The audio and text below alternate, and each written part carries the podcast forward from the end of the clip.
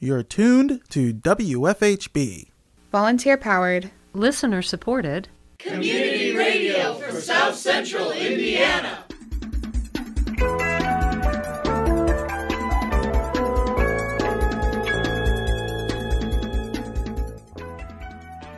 Good afternoon. Reporting remotely for WFHB, this is Benedict Jones. And I'm Lucinda Lonick. This is the WFHB local news for Thursday, October 20th, 2022. Later in the program, we have some updates from the Community Justice Response Committee on the potential new jail site on Fullerton Pike. More in the bottom half of our program. Also, coming up in the next half hour, Indiana Governor Eric Holcomb said he would not follow President Biden's lead to pardon those convicted for simple cannabis possession. That's coming up in your State House Roundup.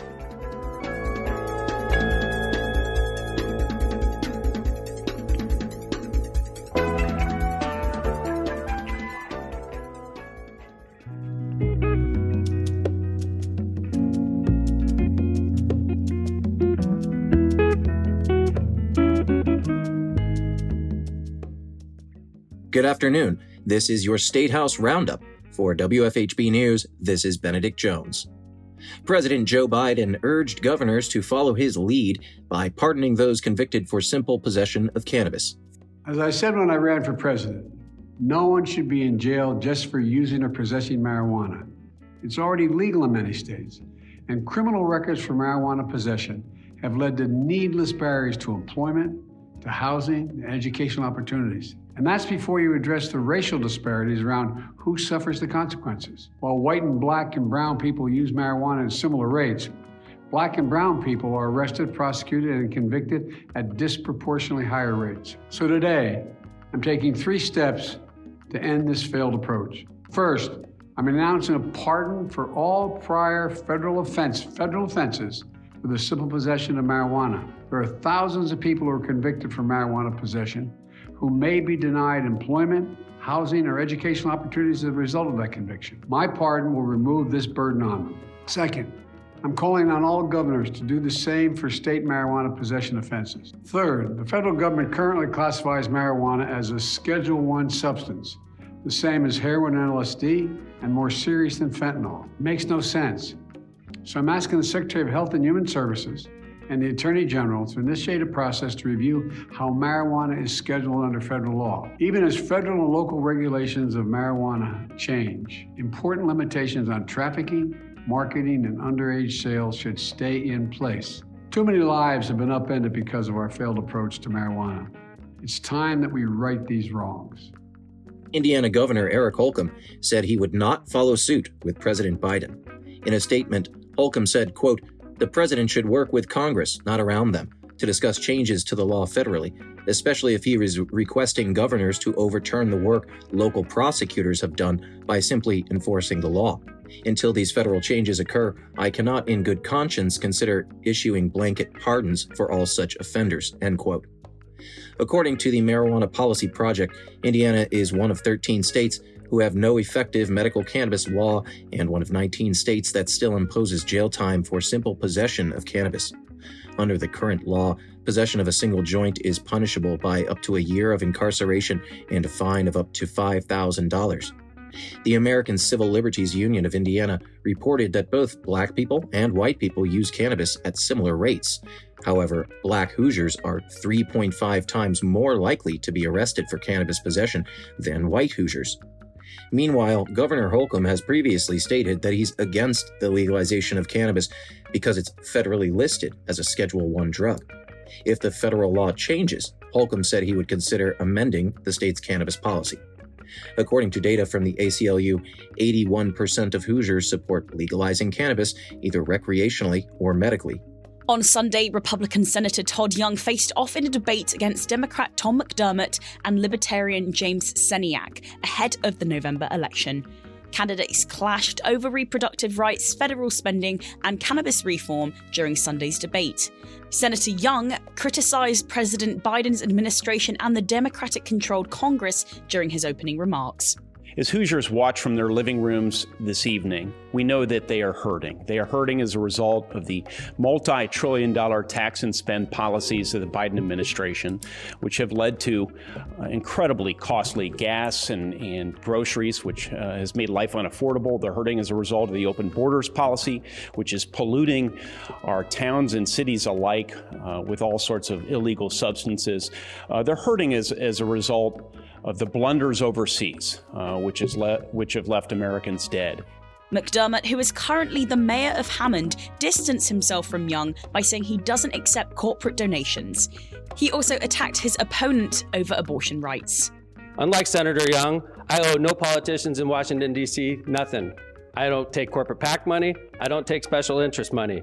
I've been the five term mayor for the city of Hammond, and over the last 19 years, I brought in a billion dollars in new economic development, created a nationally award winning college scholarship program, and worked closely with my police department fighting crime in my city. I'm pro woman, I'm pro choice, I want to remind all the women in Indiana that Senator Young appoint, confirmed three of the justices to the U.S. Supreme Court that overturned Roe versus Wade, removing your civil liberties. I don't think it's right that Hoosier women are treated like second class citizens. Senator Young told us in 2016 he was 100% against abortion with no exceptions, and he followed through by confirming three anti choice U.S. Supreme Court justices. Sceniak discussed his background and described parts of his platform during the opening statement. I absolutely know what a hard work ethic is because I watched my dad work in the steel mills of Gary, Indiana, and then later at the RV factories. My mom, she was a teacher and she showed perseverance and patience for her community. These are the skills that I took to Indianapolis when I became a behavior therapist. I work with kids with autism, and these kids have taught me more than I have taught them. They've taught me patience, community, how to overcome challenges, all things that I want to take to Washington. Voters in Indiana will decide the Senate race on Election Day, which will happen on November 8th. To listen to the full debate and for more coverage on the upcoming election, please visit WFHB.org. That's all for your State House Roundup. For WFHB, I'm Lucinda Larnock.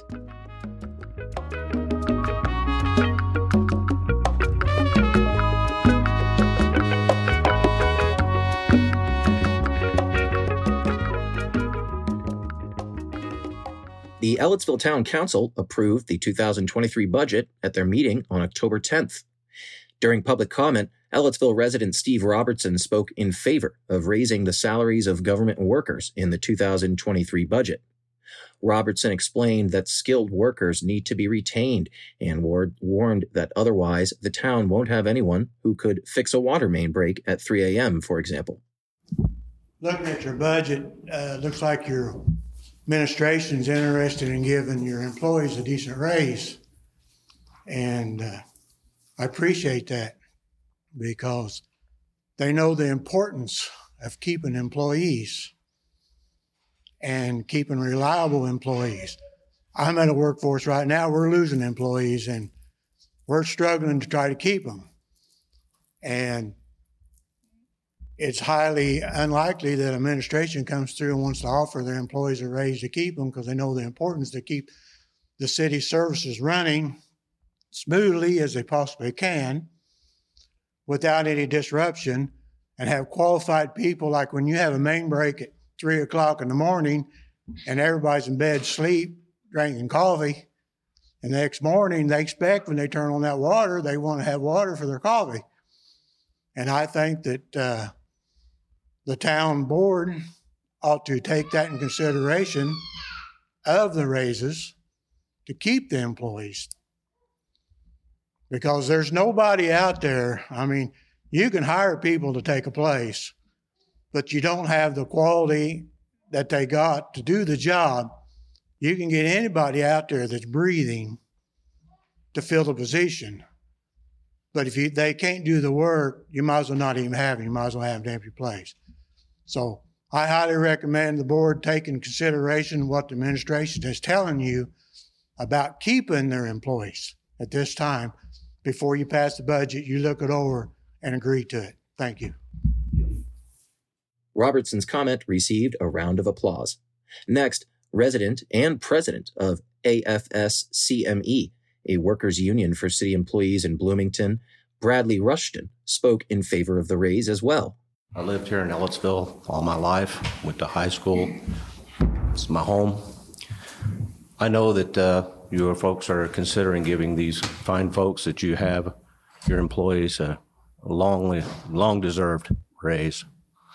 Uh, I'm currently the serving president. AFSCME 2487 for the city of Bloomington and Bloomington, and I can tell you unequivocally, I wish that we had the same consideration.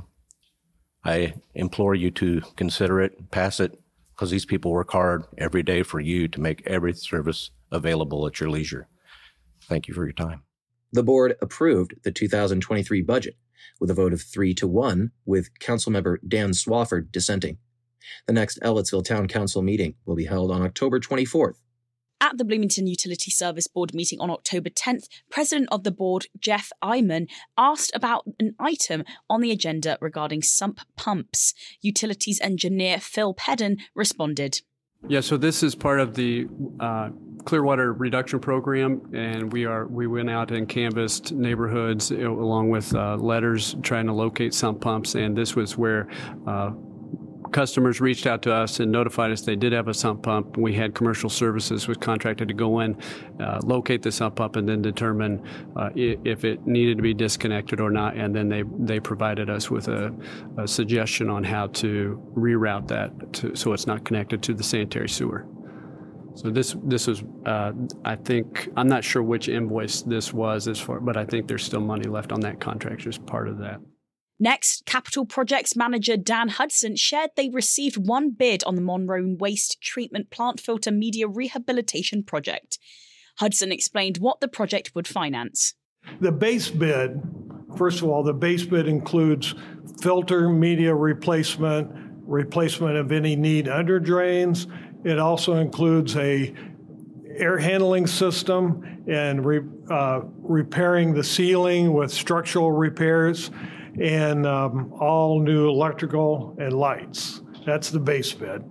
The first deduct takes out the HVAC system and puts in a different HVAC system that should be cheaper to do if we want to go that direction. The second deduct takes out all the HVAC and does not include any air handling.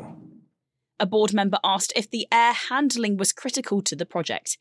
Hudson explained why it is necessary. It is. Um, we um, there was a, a safety concern, and we had the air analyzed. When you do the backwash of the filters, you get a really strong chemical smell, and it was higher than the what they call the LDL, it's the LDL 50. Uh, not much higher, but a little higher, but it is a non occupied space. Uh, occasionally, an operator would go in and out, but it's enough that we thought we needed to evacuate the, the air in there. And that's why we had a HVA system. But after further consideration, we thought maybe a different HVAC system with less ductwork and and not really made for human occupation, but just get the air out would be the best. And um, we haven't quite decided which way we want to go, but now we have the price, and we're um, we'd like to come back on uh, the 24th with our recommendation. Hudson emphasized he believes this project is important. This is an important project for the plant. I just wanted to bring that up. We, they really need their filters replaced. Hudson said the utility department staff will consider the bid and come back with a recommendation for whether or not to accept the bid at the next Bloomington Utility Service Board meeting on October 24th.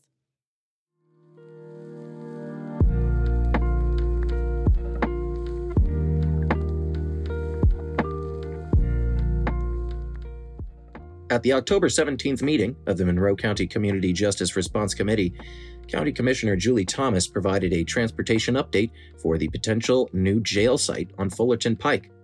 Thomas said the Fullerton Pike property has not been finalized as a site for the new jail and that the committee's conversations with Bloomington Transit are ongoing. We do recognize the significance of transportation as an issue no matter where we are.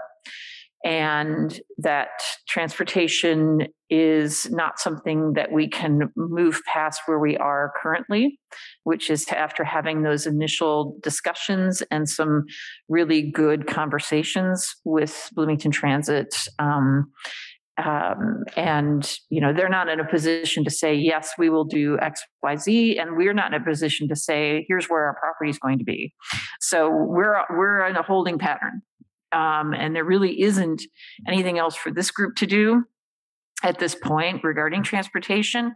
We recognize it's it's really the council and commissioners who are going to have to make this happen because if it turns out that we cannot utilize Bloomington Transit, then we're going to have to come up with something else and pay for it. And we're perfectly um, well aware that this has to be solved but there's nothing that can be done regarding transportation at this point until we have property. And um, and in fact, one of the key questions that comes up is about um, how you know would Bloomington Transit access Fullerton Pike? Well, Fullerton Pike's not even built yet, so you know it's it's kind of early for a lot of these questions for them um, as well. Committee member Catherine Stafford voiced concerns about the high cost of transporting inmates. County Commissioner Lee Jones said that's an issue determined by the County Council, not by this committee. So uh, I really appreciate the update, and uh, I'm glad to hear that there's stuff going on with Bloomington Transit. But of course, that's I would say maybe a third of the overall transportation concern. The bigger concern, and I think the more um, obviously this is up to the to the commissioners and council to worry about the money part of it, but the more expensive concern is the transport of inmates. Right. And if Yes. we are not going to be co-located, I think we need to start talking in, in very great detail, and that's certainly, I'll turn to Commander Crow. Um, how many inmates need to be transported to court on a daily basis on average? And I think we need to know that and know the cost, because that's, that's going to be a real issue. That's That's really something that the council um, will think about the cost and all. Yeah. Um, and we know at this point that we can't collate, uh, co-locate immediately. So we're going to have to find a solution for that in the interim, no matter what. Commissioner Thomas said that the county would likely utilize less staff at a new facility. Committee member Mary Ellen Dekoff pushed back against that comment, saying she believes the county would need to increase personnel for a new jail. But we also know that we are probably going to utilize fewer staff Yeah. in a new jail facility than we use in the current jail facility because of the way that it's set up. And uh, Commander Crow can probably talk to that. So, so there's going to be some give and take there uh, in terms of the operational costs. But we recognize that yes, we're going. I mean, safety is an issue, transportation is an issue. There are a lot of aspects of it that will have to be addressed. Yeah, there. Sorry. Go ahead. I just had a question about that follow up. You said we'll need less personnel with the new facility. So have we gotten to the point we've figured out facility design? Because I think what we're also no. get- oh, No. Oh, okay. No, no, no. I just wasn't sure how we knew there's going to be less personnel because I actually think because of transportation, we'll need more. And that's because if you're going to be transporting inmates between a non co located jail and the justice system, you're going to have to transport a, a large number of people on a weekly basis, which is going to incur additional costs that you're not currently accruing. Um, and in addition to that, you're probably going to have to maintain some type of personnel here for holding for periods of time for security issues. Um, so I think you might actually have to increase the number of personnel. And I think the reason this is particularly relevant to the conversation is because Mr. Cockrell shared one of the first decision points that you pay, have to make is uh, jail size and bed capacity. And if they're not going to have the funding to be able to co-locate for five to 10 years, and you're incurring additional costs throughout those five to 10 years that you're not currently incurring, uh, I think that impacts how big of a jail that you're going to build initially. If not, you might have some significant fiscal um, impacts that we're not taking into account, in addition just to the challenge of safely transporting individuals from one place to the other. Commissioner Jones said the county, county council would determine the transportation costs once the property and design of the new jail sites are approved. Next, the committee gave an update on its substance use disorder priorities and discussed how the county plans to use funds from an opioid settlement. County Councilperson Peter Iverson said some of the funds from the settlement could be used to better treat substance abuse disorder in order to reduce recidivism rates in the jail. We have had uh, information about an audit coming down into the county to collect as much data as possible. Yes. Uh, to determine the uses of the opioid settlement money, and that'll be split into those two pots of lim- limited uses and non-limited uses. And I think that's really important to talk about at this meeting because so much of what we're hearing in our jail right now is about substance use disorder and it affects recidivism. And the uses of those funds can certainly help to potentially reduce recidivism rates in our jail, especially with a health focus. I think that that's going to be something that, you know, I just wanted to make sure that we're talking about that. Committee member Darcy Fawcett said that recovery programs are helpful, but they tend to delay the length of time it takes a case to move through the court system. Since we were talking about data and the reports and the substance abuse, the one thing I wanted to encourage the commissioners to, I guess, be mindful of, because it was made super clear at the last meeting what, at least from my perspective, the courts, the prosecutors, the defense attorneys' roles were were the continuances and the length of time it takes a case to move through the system. Um, with the focus on substance abuse, which I think is huge. And yes. when, from my perspective, I release people all the time to mm-hmm. substance mm-hmm. programs. Key, I, I just encourage you guys to be mindful that that is going to slow the cases down even more because treatment takes time. I mean, there are programs that go anywhere from 30 days up to two and a half years. So again, I know that, and this is getting so off topic, but to some extent, if this is what we're looking at in terms of what this new jail is going to do and what programs we have, um, or you want there, I would just encourage mm-hmm. you guys to be mindful of the length. And I'm not saying it's a bad thing, but the length of the programming that you know it yes it actually takes to get people to, to complete. During public comment, resident Tyaqua Davis said while she's supportive of new jail, she wants to see the county government tackle more mental health priorities. Davis said she recently lost her son to mental illness and substance abuse, and that she reached out to the city for help to no avail. My name is Tyaqua Davis. And yeah, I'm currently working on my PhD um, in human services and re, um, social work and um, I was invited here, and um, I really uh, I'm pleased with what I'm hearing. And as I was stating, the young man was talking about mental illness and opiates and drug usage. And I recently lost my son a few days ago mm. to um, mental illness and drug um, drug addiction. And I, for a long time, I reached out to the, the city for help and I just felt as though that we lost the battle because the system let him down. And um, my whole focus is uh, the jail is great. I think building a jail, the new jail is, you know, awesome. But what about a mental hospital to in-house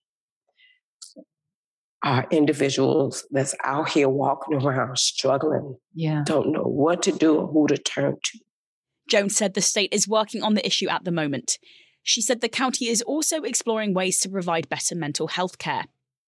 That's something that the state is working on also right now. And uh, it, it's an area we're going to explore we, along with the idea of a treatment center with secure beds is that it might kind of be divided into two parts and one part would be the secure beds, and another part would be a treatment center that was more available for the public and possibly for people who are in the secure beds to then transfer to it, which would then give us access to some um, Medicaid money, which could help things out quite a bit. So we're we're exploring those possibilities. Whatever we end up with, we really intend for there to be good treatment possibilities. Yes, because years ago we had a mental um, health facility, mm-hmm. uh, a state hospital,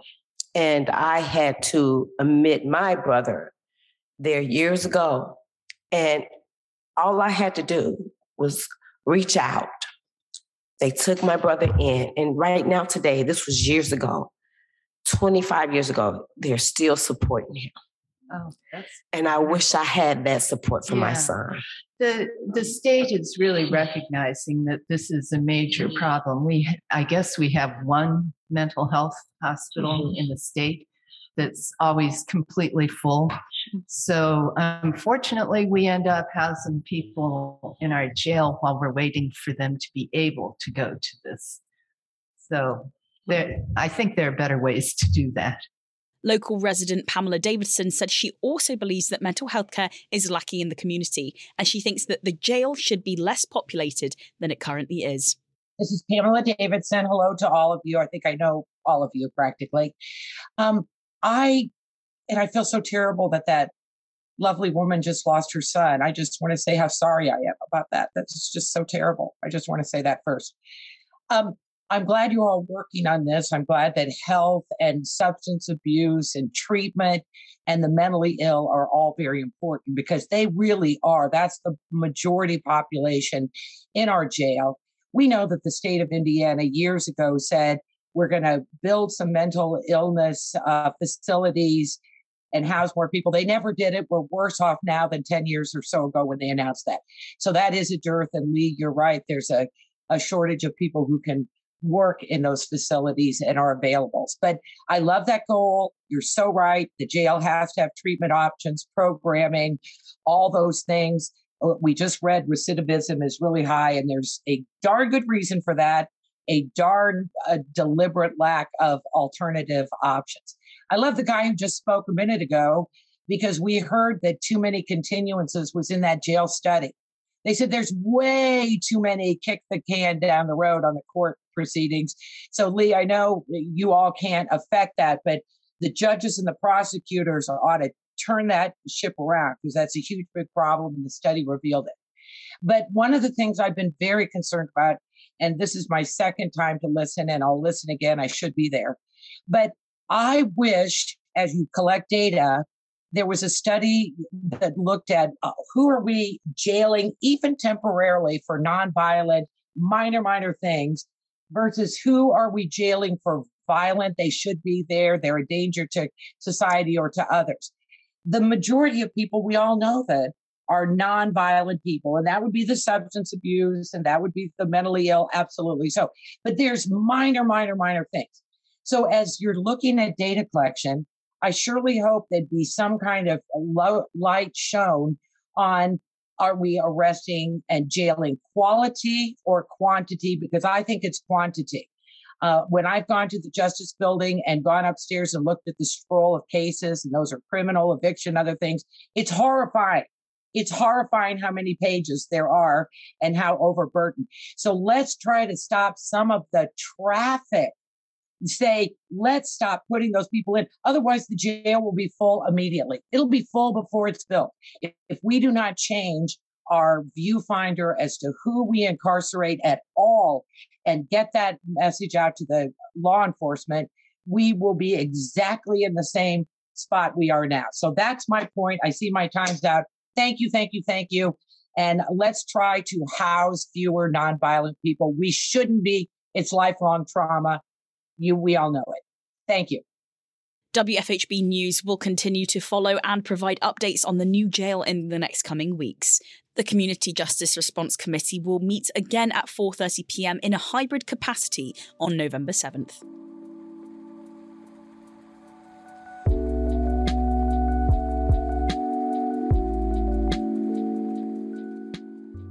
Support for WFHB local news is brought to you by MPI Solar, a Bloomington business specializing in solar hot water, solar electricity, and solar hot air systems. MPI Solar designs and installs solar power generation systems that encourage independence and individual responsibility. More information online at mpisolarenergy.com.